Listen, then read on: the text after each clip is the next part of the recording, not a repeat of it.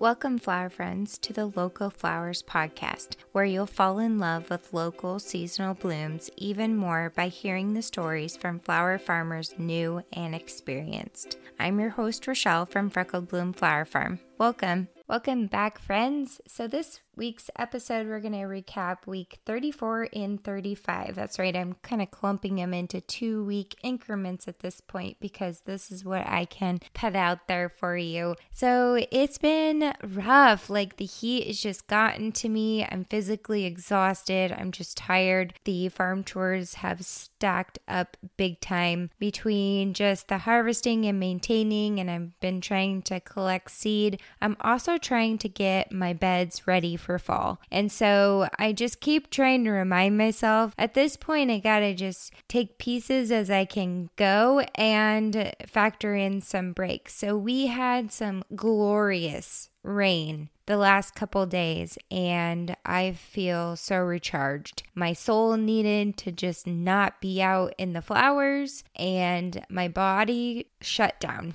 It was like, we're gonna lay in bed all day and do some Netflixing and just take a break. And it's really what I needed to at least have a little bit of a recharge. I kind of factor it as a nap. I needed that 20 minute nap to just take a break and recharge a little bit and to really think to myself that the season's almost over. I really got to try to enjoy the last bit of it before the rain is here for months on months. So it was good to just unwind a little bit. I'm also just not only physically and emotionally drained, but I've had some really awesome internet bullies out there that have been really cool and mature. And so it just came at a time where it was icing on the cake and feeling really down on myself. But those couple days of rain and watching a couple very inspirational movies kicked me in the butt and said, you know what, Rochelle, use those haters as fuel to do better, to show them that you can actually accomplish what you set out to do and you can succeed at it. So I'm sure that we probably all have those people in our lives that are the doubters that always have a tagline with them about just everything that you do. And I'm just here to tell us all that let it be fuel for your fire of success. And that's what I'm gonna bag it up as. I'm just gonna prove them wrong and prove that I am myself. I am my own floral artist. I am my own successful businesswoman. And I built this with my two hands. And I'm going to continue to build this empire with my two hands and build a customer base that appreciates me and loves me and respects me and enjoys my flowers and my floral skills. So I digress on that. But if you need a moment where you got haters in your life, I hope that's a bit of encouragement to just close the door and focus on the people that want to support you and surround you with love because I got a full dose of those people after I posted that I just was done with social media. You guys showed up in a major way and I just love you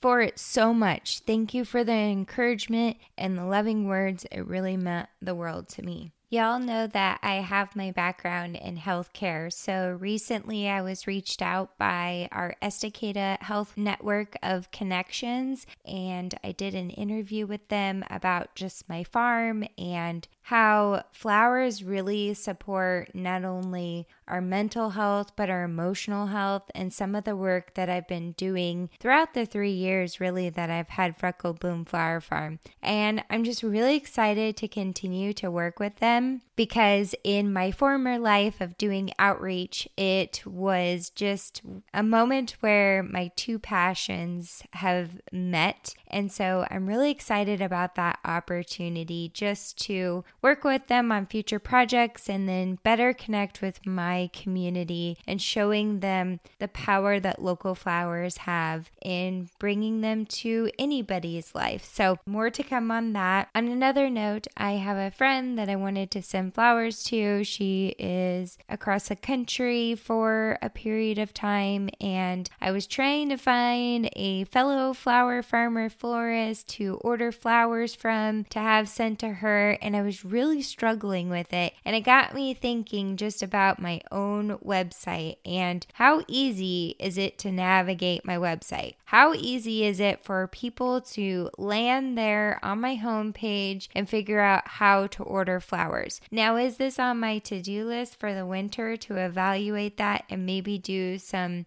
consumer sensing on if it is or isn't easy to navigate? It's on my list to do this winter, but it just got me thinking about how easy is it to order flowers via my website because I don't know about you guys, but I'm finding the random DMs, the random calls are just not working for me. I actually don't have my phone on me most of the time because I've dumped it in the compost enough and potentially lost it or ruined it because my clothes are soaking wet from watering flowers that I just keep it in the house. And so oftentimes I don't have my phone on me and I actually have a message on my voicemail just to help communicate that I am a farmer florist and that I'm sorry that I missed your call, but I could be out in the field weeding and harvesting flowers, but I will return your message. So leave me all the details. But I oftentimes just loathe getting phone calls and orders for flowers because I just wish that they would go to my website and order the flowers there because Squarespace tracks all of that information for me. And then I can go back later and just figure out what, you know, all the stats that go with all the various orders and just having their email address, what they want to put on the card. It's all there when they go through the checkout process of ordering flowers through my website. Also, I have made this up for my own sanity is I really have two bouquets out there. I have kind of my standard bouquet. That's what's going to get me up out in the field and designing a flower bunch. That dollar amount that I have out there to do that arrangement. And then if they want to incorporate delivery into it, I don't have to do this back and forth via DMs or Facebook Messenger about what they want. You just go to my website, you order what you want, and I have all the details and it comes to my email and I fulfill the order. So I really want to drive more people to my website versus just these random reach outs whether it's via the phone or the messages on all the social media platforms. This winter, that is a major to do is just figuring out the ease of my website, but maybe something for you to consider as well is what are you trying to tell your customers with your website? And what are you trying to attract them to? Is it ordering your flowers or is it some other element on your page that you want them to spend time getting to know you or your product? So, just an idea as I've been out in the field just toying with all the things that I want to do for next year. Because I don't know about you guys, but I'm feeling it. I've just been in this reflection mode, especially these last two weeks, and when the rain came about just my hopes and dreams for next season. So I have started to do my seed ordering and I've come up with just the idea of doing it in smaller chunks. So, ordering what I know I need now or I need to have on hand versus waiting for the delays of getting my seed order. So, I've been doing them in smaller chunks. Also, it just helps financially to do it in little chunks than some big, huge order, which the fall bulbs are about to hit the big account. So, I'm also thinking about that. When do I actually want to launch my season three of my Freckled Bloom Flower Club? I really have thought about focusing more on the holidays. Last year I did an early bird special. I'm definitely not going to do that. But as my season two is wrapping up this next week, I have thought about getting it together so that my Freckled Bloom Flower Club currently could sign up for next season. I honestly don't feel like I'm going to have trouble selling it, especially with my experience this last year as the word is getting out and I'm offering in more of those experiences past just getting a floral arrangement. Folks are sharing and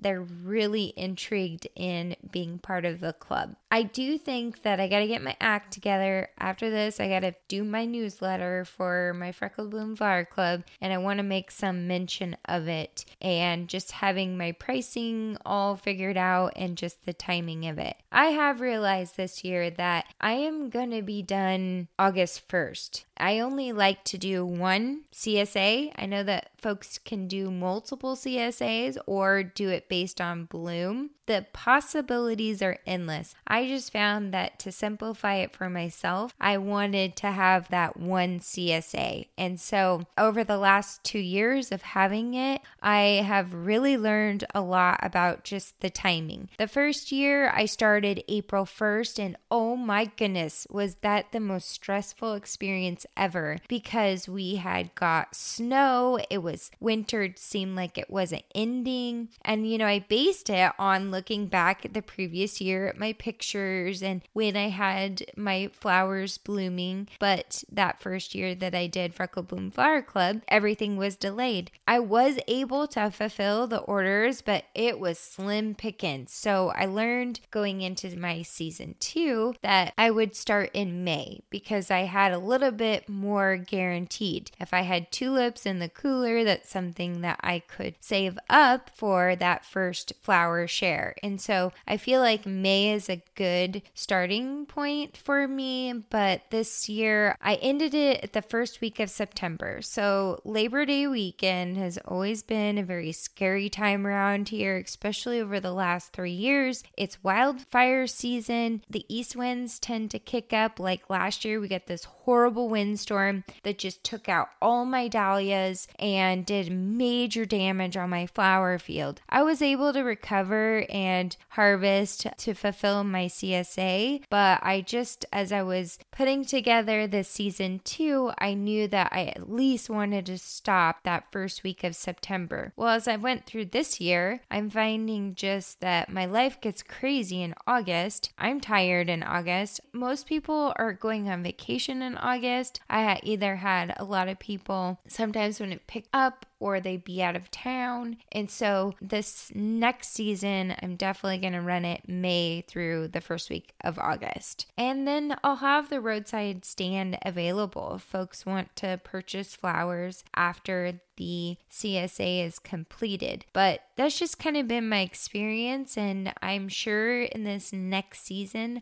I'll learn something else. So I'm just thinking about timing, exact timing, and pricing, and trying to get that dialed in in just my packages so that when I do launch season three, I have everything dialed in for that big launch. So that's a top of my mind because I find that that's really one of my big big sales outlets. Those are my flower people. They are the people that want to support me and that I'm going to really focus hard on that line of business. And as I'm just trying to reflect not only on what flowers I have out there, what I want more of, what I don't want more of, I'm also thinking about just areas that I want to focus. I live in a small community, there's a lot of local flowers out in this community, and what could be my niche so that I can succeed at this, so that I can be profitable at this. And it does feel like you have to get a lot more creative. I have a list going about just different ideas and pros and cons, lessons learned from my three years of flower farming and floristry, and where I go from here.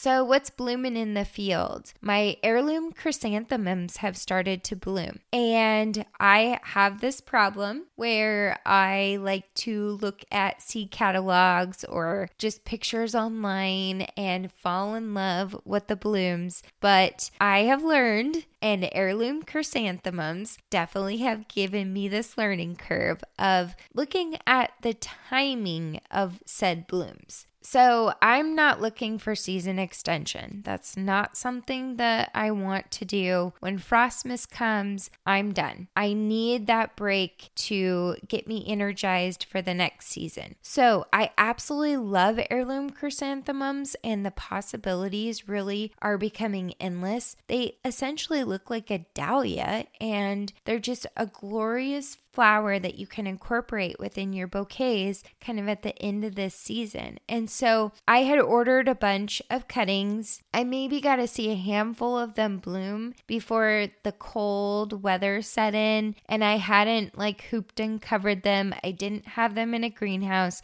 I just had them planted out in the field. And so this last year, as I was looking to order more cuttings, I was really focusing on those that bloom earlier in the season. So I have two varieties right now that are blooming and they're looking really good. I don't think they'll be ready for my last flower share in my CSA, unfortunately, but as I keep the roadside stand open until Frostmas, they'll offer me a beautiful focal flower and filler flower for my arrangements. With that bit of rain that we got, my flower field and my gardens just look energized. They look gorgeous. That's, I don't know, something about the natural rain. It just reinvigorates the plants and the blooms. So the zinnias are still looking great. The dahlias are looking really phenomenal. I actually still have some varieties that haven't bloomed though. The plants are looking really healthy.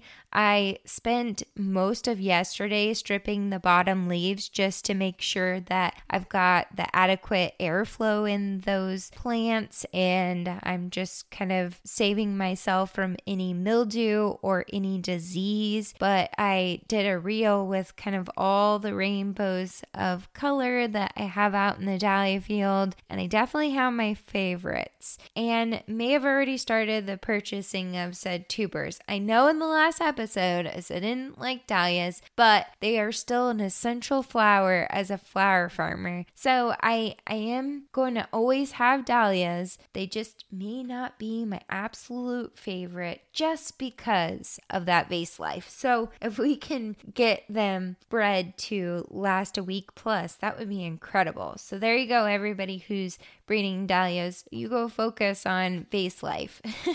it feels like right now the grasses are just exploding and I'm so excited. This next week is my last flower share and to incorporate so many of those grasses. The peony foliage, I was just out there doing some weeding and uh, deadheading, and that peony foliage is on my list to harvest for this next really big flower share that I've got to do this next week. So just uh, incorporating a lot of foliage this this next week. I've my nine bark is looking incredible and the deer haven't touched it luckily, so I'll be using some of that. And the amaranth is just going crazy and looks really beautiful. So I'll definitely be incorporating some amaranth. The asters, they've loved the shorter days and the coolness that we got there. And they have started to bloom. And I absolutely love asters. Will I be more methodical about them next year? Absolutely. Because this year I got really overwhelmed and just kind of direct seeded them everywhere. And I need to be more more thoughtful about that for next year, but they will be going in the flower shares as well. Now, do we need to talk about the diva of the moment? My favorite flower, the Lisianthus? Of course, it's my podcast, so why not? Oh my gosh, they're so beautiful. They've just started to that first flush of the bloom. I'm just waiting for the remaining florets to start blooming on that stem, and they are going into my last bouquets for the Freckled Bloom Flower Club. I already have some of my favorite varieties. I'm gonna have to look back at what I ordered and try to figure out which ones they are, but they are gorgeous absolutely gorgeous. I'm so happy. I fretted over them for the last nine months, just like any child you would give birth to. And they are finally showing me that's why I ordered them. That's why I grew you from seed. You are incredible. Thank you for offering such a beautiful bloom at the end of the season when we're all tired and we're just ready to mow it all down. And they just look so beautiful. So I'm excited to incorporate them. What I have learned is this year I was planting them super close together, more than I did last year, but I might even plant them even closer together because they're standing real tall without any support netting and they look great. So, next year I am trying to think about where I will put them because they are one that you do want to rotate. They've got a lot of disease in them. And I saw a reel where somebody planted them in pots. So that might be a strategy for next year for me is just to have a huge line of them in pots. My only challenge with pots, especially this time of year, is just making sure they have the moisture that they need. And me keeping up with that can be a little challenging. So I will fully evaluate that experiment later in the year. The zinnias are still going strong, as well as my last succession of sunflowers. I'll also be incorporating some hydrangea because I've got some gorgeous hydrangeas. From Limelight to Fire Magic, I've been drying them as well. Been doing a lot of drying, lot of drying of all the things because I have a lot of plans for all those dried flowers. Also, getting in my perennials for next year's crop. So, yep, taking a scan at what I want to incorporate more of and getting it in the ground so it has the opportunity to develop its roots for in this year versus if I were to purchase it in the spring. So, yes, and I'm making more room in my field for more perennials because I will always continue to have annuals. They're an essential to my flower farm. But if I can have more perennials, and especially those that are focused heavily in spring, they are on my list. I also have been just doing a lot of maintenance. So, going in with to my bearded iris, cleaning out all that dead foliage because as I'm seeing is I've got new growth developing for the season that's coming up next year. So going in and just removing all that dead foliage because number one, I don't want any material out there for these slugs to lay their eggs on and to kill my rhizomes. So, definitely doing that. I'm also getting my list together on compost. Gotten a lot of messages about how do I keep my bed so clean? Well, I still have to weed. That is essential. I go out every day and I'm checking on the health of my plants. I'm pulling baby weeds, pull the problem before it gets to be too big of a problem. So, pulling the baby weeds and deadheading, that's like on a daily task. I still have to do that. But I come in the fall and I when I'm ready to transition to the next season, I'm putting a fresh layer of compost down because my husband's field of Christmas trees has a lot of dandelion in it. And so that dandelion loves to come blow into my side